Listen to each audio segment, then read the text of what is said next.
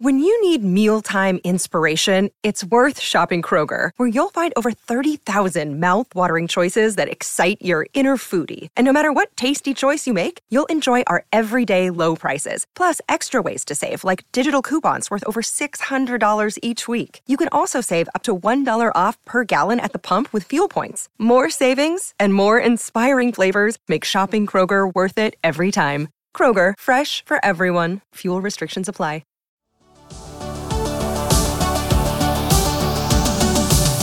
Welcome to the Dr. Raj podcast with Dr. Raj Dasgupta, a show all about educating patients, students, and aspiring doctors about better patient care. Dr. Raj is a quadruple board certified physician and associate professor at the University of Southern California. He was a co host of the TNT series Chasing the Cure with Ann Curry, as well as a regular on the TV show The Doctors. And now, here's our show.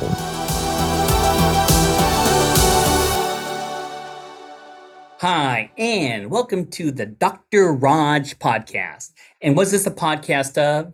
It's a podcast of amazing people, powerful stories that motivate you. And you know what?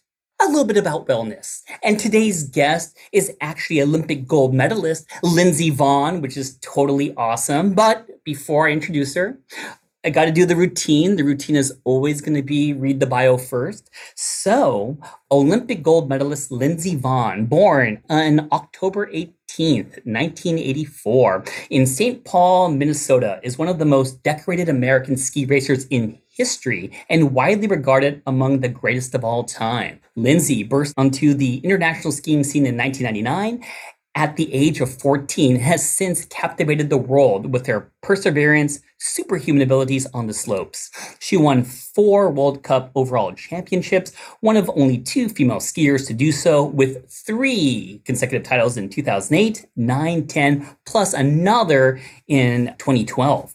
Lindsey won the gold medal in downhill at the 2010 Winter Olympics, the first one for an American woman. She also won a record eight World Cup season titles in the downhill discipline 2008 to 2013, 2015, and 16 five titles in Super G in 2009 to 2012 and 2015, and three consecutive titles in the combined 2010 to 2012.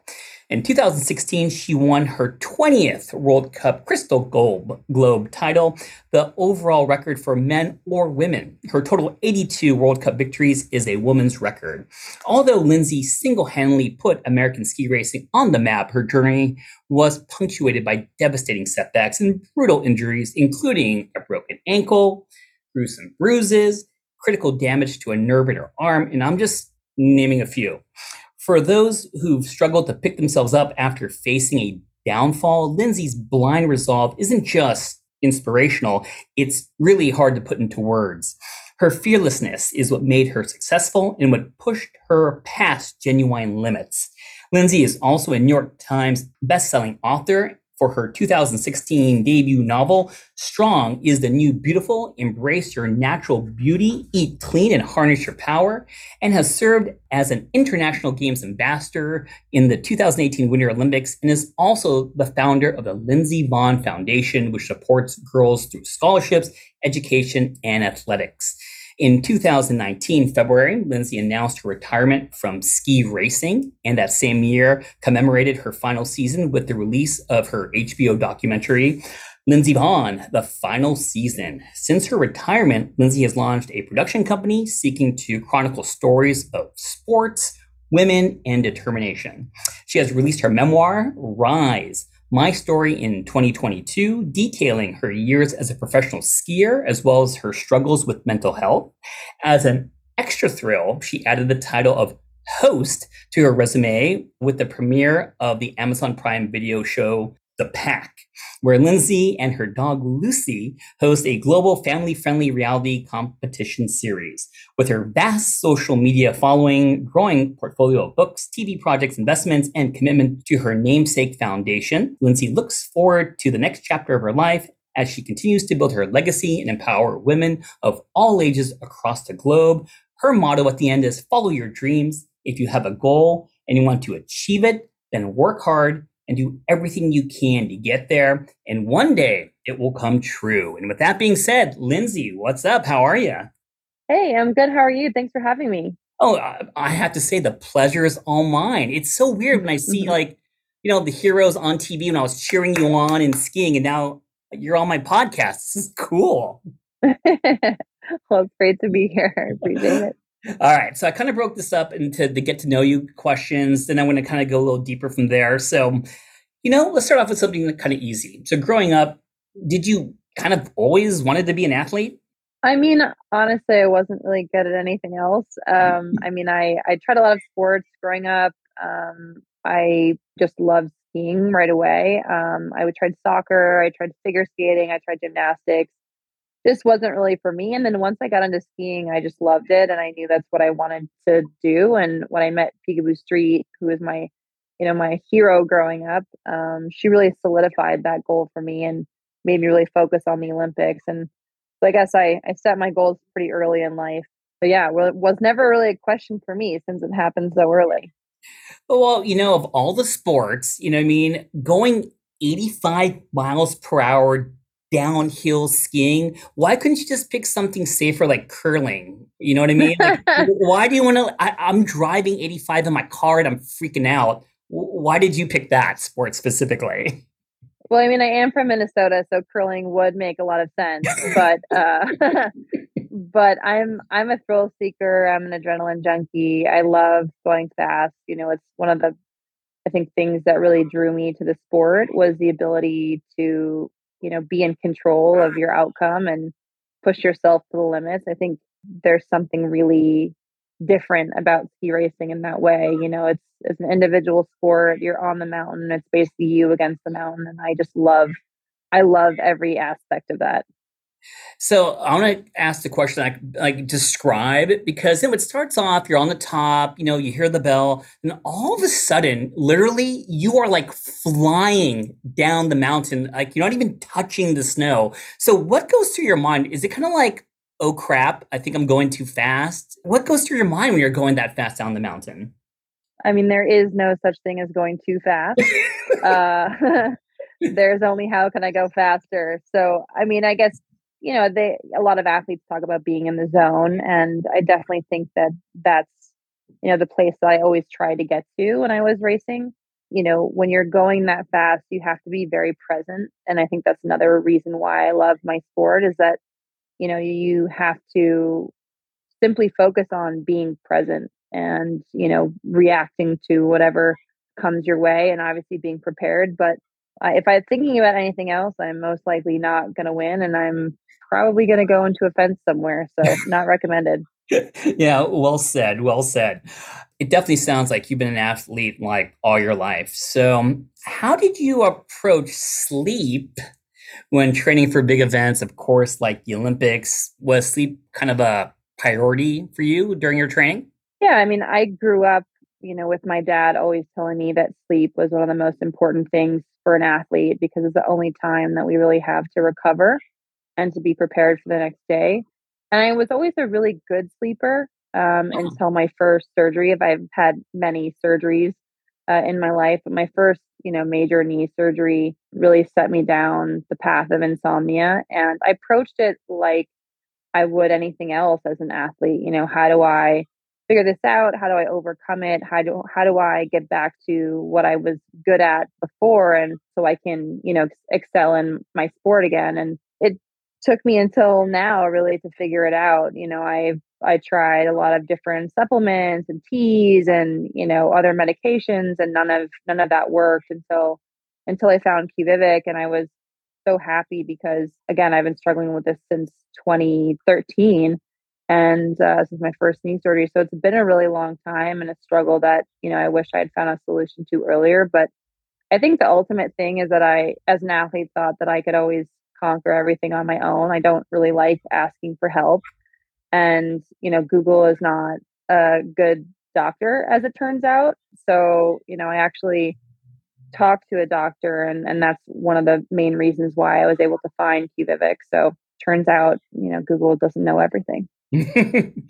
So when we talked about you started realizing that you have insomnia, you know, Was there a part of you because insomnia sometimes is like a household word, and when people say, "Oh, I got some insomnia," you're like, well, it seems almost natural. And you know, you're going through pain. You mentioned about the surgery.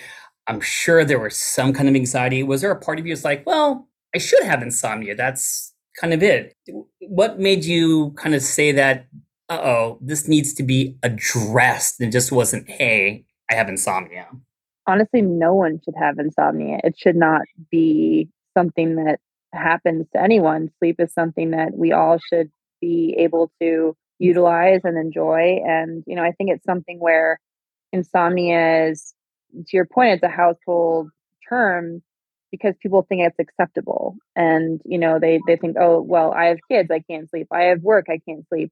And this is just the way it is. But that's that's not the way it should be. And, you know, that's that's how I look at it. I look at it as I used to get good sleep and I know that feeling and how do I get back to that? And I haven't been able to get to that place until now.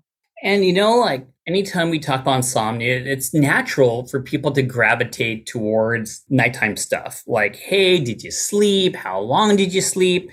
Let me ask you kind of an opposite question. How was once you realized you were kind of battling it out with insomnia how were you affected during the day? Did you have any daytime symptoms yeah, I mean, I when you don't sleep well, my brain just wasn't functioning the way it was it should be and the way it was before. You know, I would be tired and you know, when you're going 85 miles an hour down a downhill, it's kind of important to be able to be clear-minded and focused. And when you don't sleep well, that definitely affects your performance and also my safety.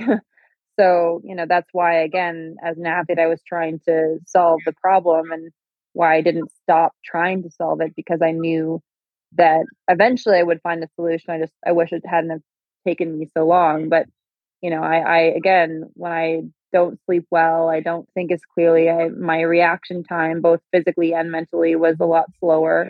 Um, and I just kind of felt like also with other medications that I took that I was in kind of this fog. And so I, I feel like now that I'm able to fall asleep faster and I stay asleep longer, I'm I feel like I have so much more energy during the day and it makes all the difference in the world. Wow. So you mentioned a very specific name. You mentioned Quviviq, which is a medication definitely FDA approved for insomnia. Now, how did you kind of end up on Quviviq? I mean, were there other options first? Or was there hit and miss first? And, and how was it explained to you that, hey, this could be something that you may want to try. So, what was kind of like the story behind that? I'm a little curious. Well, I obviously talked to my doctor, and that's what actually set me down this path of getting more sleep. Um, I've tried other medications before. Some were prescribed to me because of my surgery, and others I, you know, tried over the counter. And you know, again, like I said, the teas and changing my sleep habits, and you know, all of the normal things that everyone who tries to sleep better does, um, but nothing really worked until until I actually got on Quviviq. And you know, I think it's important to remember, and as an athlete, I know this, but you know, many people may not. All medications have risks, so I think that's important to remember. But you know, for me, this is this is what works well, and trial and error for me is, you know, how I kind of get to this point. But I think it's a pretty easy solution just to ask your doctor and and find out if it works for you. No, and you know, I think many people can relate. You know, sleep is so individualized, and sometimes you know it is trial and error, and it is kind of an accomplishment to find what works for you. And with that being said, I mean, are you doing well now that you've done some lifestyle changes? You got the right medication on board. How are you doing now?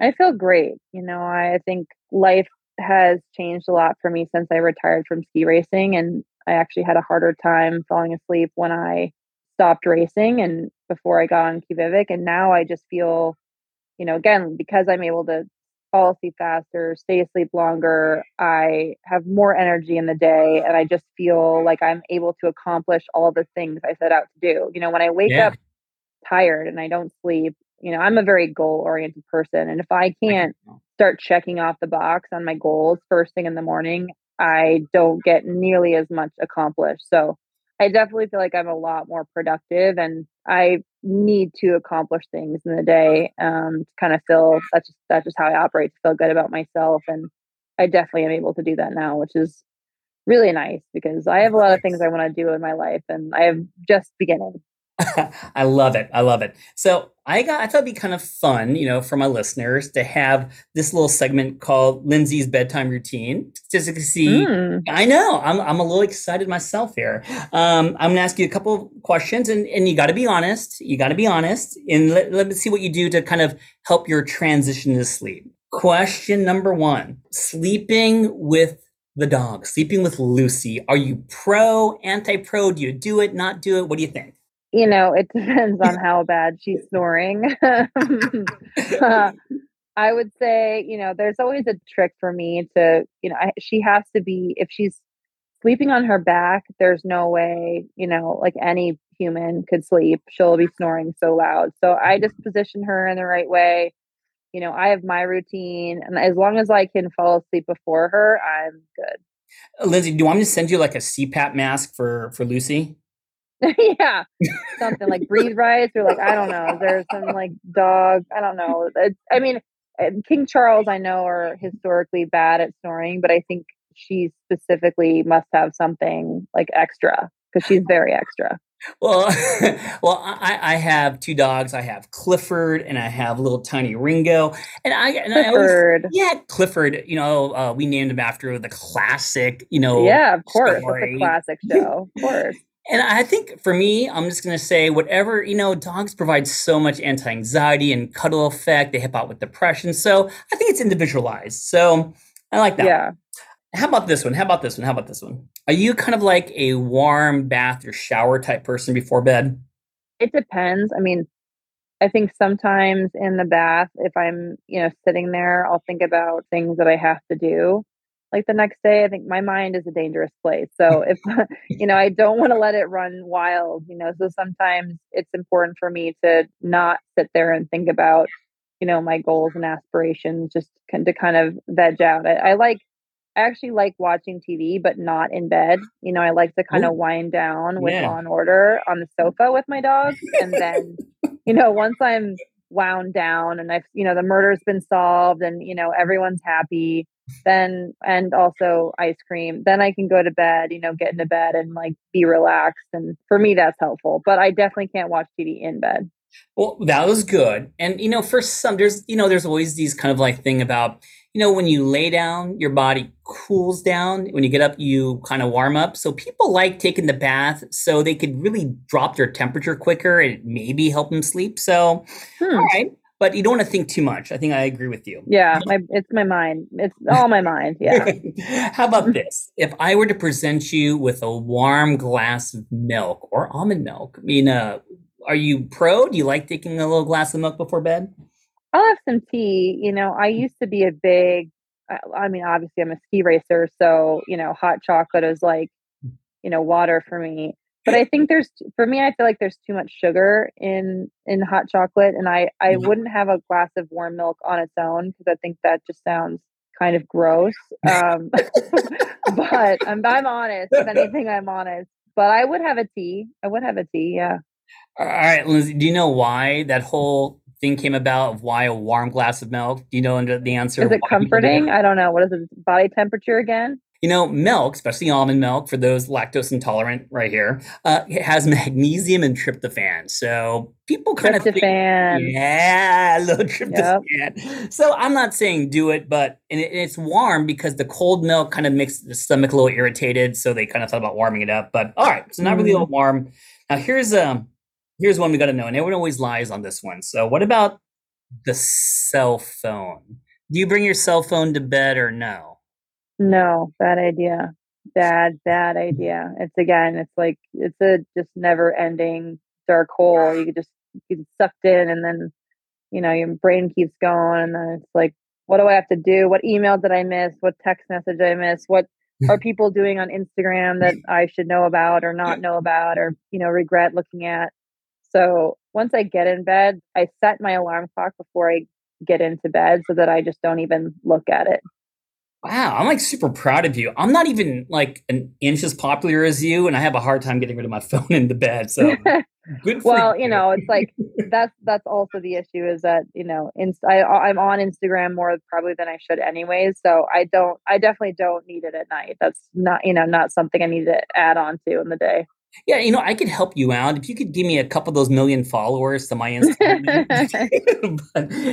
but what about this? Um, you kind of touched on it. I know, you know, about you know binge watching, and let's say you're not into bed. Do you ever caught yourself binge watching? And is your favorite show Law and Order? Yeah, it is. Mm-hmm. Every episode, barring a few, you know, to be continued episodes, everything, every crime gets solved, and at the end, you just you feel good. You're like, you know, there's a lot of bad things happening in the world, but Olivia Benson solved the problem, solved solved the murder. You know, Stabler and Benson, you know, the dream team solved it again. They just feel good. I don't generally binge watch Law and Order because generally speaking, I've seen every single episode. So, you know, I'll definitely end my night on that, you know, especially if I've had a bad day. But, yep. you know, Yellowstone's a big one and couple of those that I've been watching lately, but you know, always end on the murder being solved. That's always a good one. I gotta say, your bedtime routine is by the numbers, so I'm not gonna. I don't have any criticism there. You're you're good with that. So Thanks. I, I'm gonna say that I'm gonna have to like take it up a notch. You know, so this is gonna go into. Well, Lindsey, is this to be myth or is this to be fact? And okay. I'm not to grade you because I'm a nice person, you know. Um, a plus. Just give me an A plus. We'll be good. I like to win. Okay. what about alcohol and sleep? Can you get better sleep by hey, just having a glass of wine or uh, some alcohol at night? Is that a good way to get sleep? Definitely a myth. That is not factual at all. That's uh, I've definitely noticed that again, like hyper aware of what I'm eating and drinking and consuming before I go to sleep to try to help myself sleep better. And alcohol is while it feels good in the moment, mm. it is not a good solution. I'd say tequila is the only thing that, you know, doesn't completely disrupt my sleep, but everything else, forget about it. and let me just add on to that for, for the listeners is that sure, alcohol will knock you out. That's its job. But you know what? The second half of the night, oh my God, you'll be not going into REM, not going into deep sleep, multiple awakenings, not to mention going to the bathroom. So you're right, Lindsey. I'm going to give you a plus on that answer. Yes. How about this one? Exercise helps you sleep. What do you think? No, not true. Really? Now, why did you say not true? I'm going to give you a chance to give well, me. It depends on. It depends on what time of day. Like Ooh. if you're talking about, do I exercise right before bed? Absolutely not. That'll your body can't slow down. So, I mean, I at least from my experience, sometimes if I have a long day, I'm like, I've got to still hit the gym, so I'm going to get it done, and I never sleep well just because it's too close to bedtime any other time of the day, like any time before dinner, the rest of the day, it's really important for me, especially like I, you know, I need it because it helps me get more tired. So I can, you know, I just feel like I can fall asleep better if I'm physically tired, which is, yeah, you know, why I had less difficulty, I'd say, when I was racing because I had that physical exertion but it's just good for overall health. You know, I think you've got to have exercise in your life. Well said. And I think I'm more on the yes, because you're right. Exercise, we all could use it. We all, it helps out with stress, anxiety, mental. And, you know, there was that stigma about don't exercise late at night. And I think the caveat to that is if you are a super athlete like Lindsey Vonn, Michael Jordan, sure, you don't want to do those type of workouts, but exercise when you can. And I think the rule of thumb for my patients, I tell them try to do it in the morning. And if you live in a nice area, a good place, good weather, try to get outside and do it. So I think exercise is a good thing. I think we're on the same page. But I, I do think that going for a walk after dinner is really yeah. helpful because it totally. Helps, you know, process your food, which I always watch my insulin spikes because that will also disrupt my sleep. So, mm-hmm you know, if I have dessert at night, which, you know, may or may not happen often, um, I like to walk my dogs, you know, after my law and order crime has been solved and, you know, just, just a couple of minutes to move and like kind of help flush out the sugar will help me sleep better. So if, if it's dessert time, are you going to grab the Sour Patch Gummy Bear or the Choco Taco? Ooh, Choco Taco sounds good. I, I know. The, Sour Patch Kids, I only have when I'm at the movies.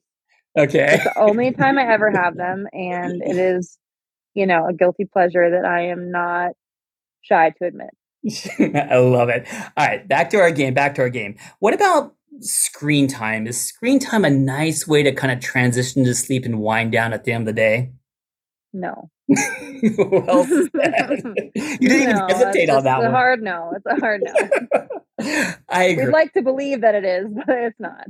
I agree. And you know, especially even for for me, I have three kids, so I mean, it's taking away those iPads, trying to do some reading. So I don't think we have to belabor this point. You're you're spot on.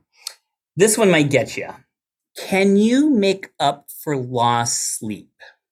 I mean, I've always tried to, you know, when I was not sleeping well before, I would try to catch up by, you know, taking naps because I'd be so tired. You know, I'd try to take cat naps sometimes, but the, I never actually felt like I could catch up. You know, I mean, I think a couple of good nights sleep will help, but it's more of a long term strategy of trying to sleep more is better. Hundred percent. I think that I wanted just to add in this for everyone is that there's something called the sleep debt, and it kind of builds up. You know, if you have one hour of sleep debt on Monday, then one hour on Tuesday, you can do the math. It builds up throughout the week, and there's this misnomer that hey, I can just make up for it, and by Wednesday, if I'm two hours of sleep debt, let me just sleep two extra hours. It's not a one to one. So you're right, Lindsey. It's all about prevention. It's all about the chronic, what happens to you long term with being sleep deprived, and it's not good. So the answer is no. You're right. You can't make up for lost sleep. What about napping? So you have insomnia. Is napping a good way to offset the insomnia, Lindsey? No, I usually felt like it felt good in the moment. Sometimes I would even wake up groggier than I was before. And then again, it would repeat the cycle of not helping me sleep at night. So I'd say if I had to, I would, but I it's better to just sleep longer at night, in my opinion. I agree. That's a definite myth right there too. You know, just like the one before was a myth. It's like you want if someone who has insomnia, you want them to build up that drive to sleep during the day. And if you're just napping because you have insomnia, you're taking away that drive to sleep at night. Don't get me wrong. I think if someone out there is listening, they're sleep deprived, that's a different story. But you're right. Napping is not the solution for insomnia. And now I'm going to throw a rogue question out here, Lindsey. If you were to nap, how long do you think a nap should be, Lindsey? Give me a number. I mean, I always thought that, you know, 45 minutes was good. Anything longer than that, and again, I would wake up more groggy. I think anything less than 20 minutes, I didn't really feel any benefit from whatsoever. Yeah. Is that is that right? Am I? well, that, you know, that's I, just from my personal experience. But. No, don't worry. That's why I love doing this because you're super honest. So I'm going to say, if you had to be by the numbers, and I'm sure someone's yelling it out right now, a nap should be around the 20 minute zone. Why? Is because you want to stay in the lighter stages of sleep. If you nap too long, you go into some of the deeper stages. It's not nap anymore. It's like literally sleep. But sleep is always individualized. You definitely don't want to nap if you have insomnia, like you said. But for most I would say a nap's going to be around that 20 minute, maybe 30 minute zone. So you're not too far off. I'm still going to say you're okay. one of my favorites. All okay, right. cool. And I threw that one out of nowhere. So I kind of put you off guard. So now, now, what about this one? This is the last myth or fact. If you can't sleep, should you get out of bed? I mean, I don't. I try not to. I'll painfully sit there awake, just Aww. trying to, you know, if if I can keep my heart rate down. Anytime I get up, then my heart rate goes up and my body temperature goes up. And then, you know, you're making things more difficult on yourself. So I always try to just have anything I need. Like if I have, I have my water and, you know, I have a book or something just in case, but I try to always keep my heart rate down. So if I can sleep, I mean, again, now I'm sleeping better, but yeah, before, you know, I was, I was always prepared for the stare at the wall situation. no, now make sure you still like me, but the answer here on this one, it's going to be kind of factual. Why? There's something called cognitive behavioral therapy. And one of the most important parts of that is remembering to everyone that the bed is only meant for sleeping. So we kind of give a rough estimate because we don't want you to clock watch that if you can't fall hmm. asleep within like, you know, 15 to 20 minutes, we really encourage leaving the bed and trying to do things non-stimulating in some dim light and only go back to bed when you're ready to sleep. And it's it sounds mm. great when I say it like I'm some kind of professor, but you know, it's it's hard to do for some people and sleep is individualized. But rules of thumb is that I don't want you to count sheep in bed. I don't want you to stare at the wall in bed. I want you, when you go to bed, to say, wow, I'm going to sleep. So that last one is a tricky one. That one's going to be interesting. Yeah. Well, I guess I'm just more of like a grind it out, like you know, no pain, no gain situation.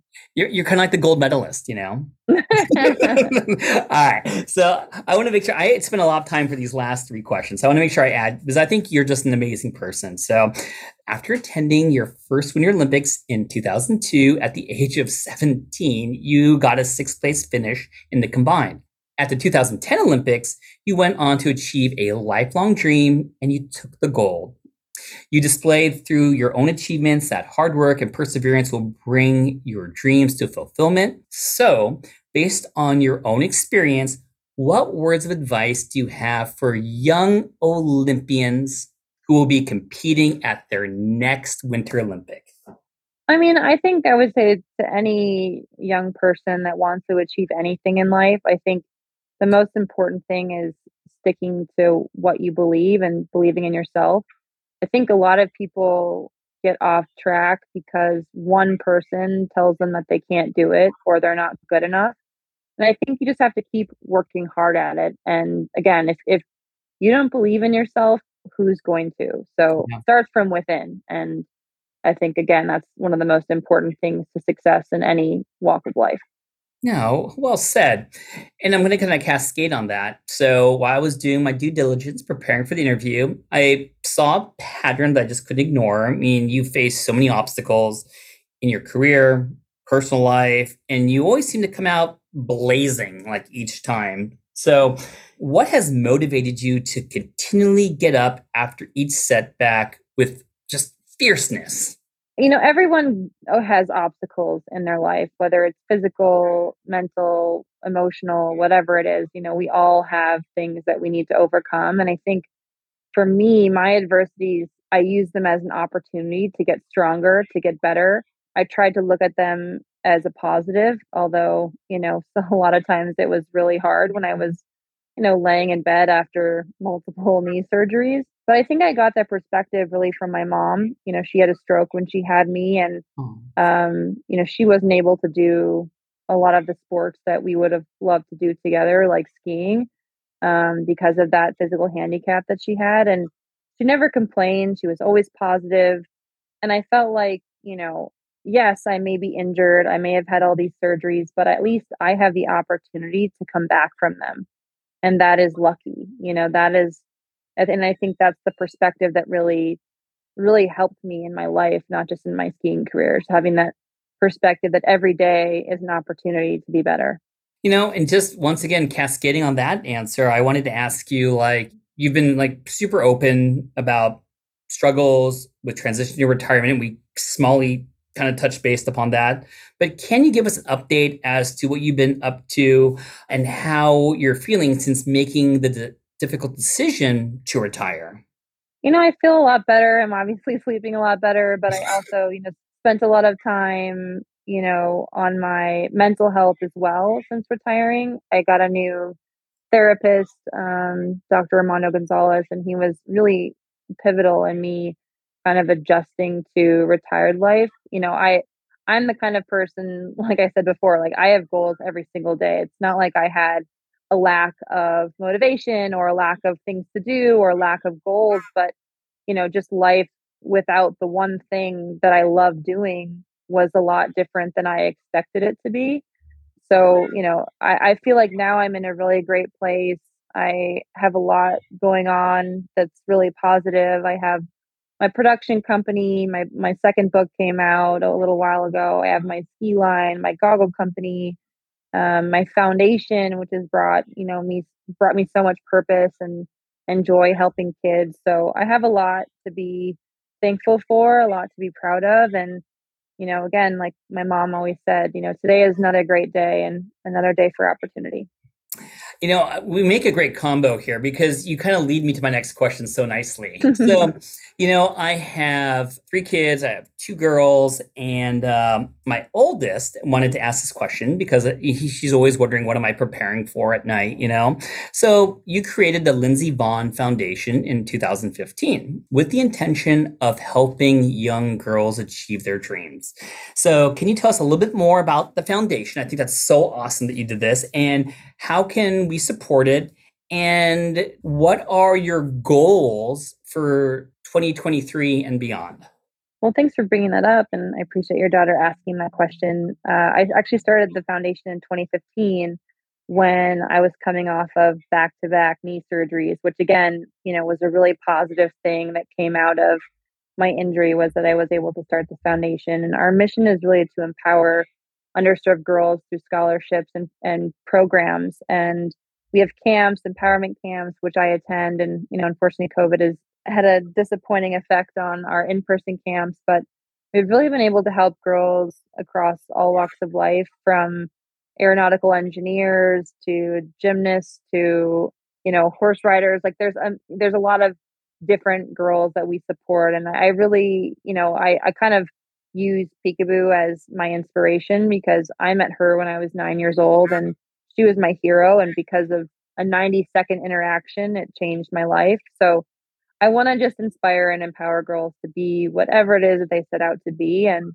I think that's one of my, you know, big goals for this year is just to continue to expand, you know, on that and to help as many kids as possible. And I've got some shows that are also coming out or that we're trying to produce. We're in the process of producing. So I think that's another big goal. But I think my foundation, I think at the moment, and you know, now that I've been retired for a little bit, is has been a really big part of my life and something that I want to just continue to expand and hopefully it will live on long past me. Well, you know, Linz, you don't see it on this side, but I'm a little sad because that was like my last question, and Aww. I really want to keep on going because you know what? I, I really this is my first time talking to you. You're you're relatively cool. I like you. You're a nice person. relatively. so, but let me just say this. I want to make sure I say it that it was really an, a super big treat having you on the podcast, and thank you for the time that you spent here. And I know you're super busy, and I'm glad I'm on your things to do list. And you're just an amazing person, and you really are an inspiration. And it was nice telling my daughters because they're young, you know what I mean, and uh, who you are. And we watch some videos about you, and you know, I always forget how amazing and emotional it is when you won the gold. So thank you for coming on the podcast. You're you're the coolest. Yeah, of course. Thank you for having me on, and you know, I appreciate that you give people accurate information. That's really empowering to everyone. So thank you for everything you do as well. Oh, and in honor of you, I'll watch an episode of Law and Order tonight. Yes, original, original is the best, but you know, everyone loves a good SVU now and again. And that is our episode for the Dr. Raj podcast. And once again, I am still in awe. I love this interview. And stay tuned for the next episode. And thank you for listening. Bye, everyone. Bye. Thanks for listening. This has been a production of Ars Longa Media. Our producers are Madison Linden and Chris Brightigan. Our executive producer is Dr. Patrick Beeman. This podcast is for educational purposes only and not intended for medical advice. Ars longa, vita brevis.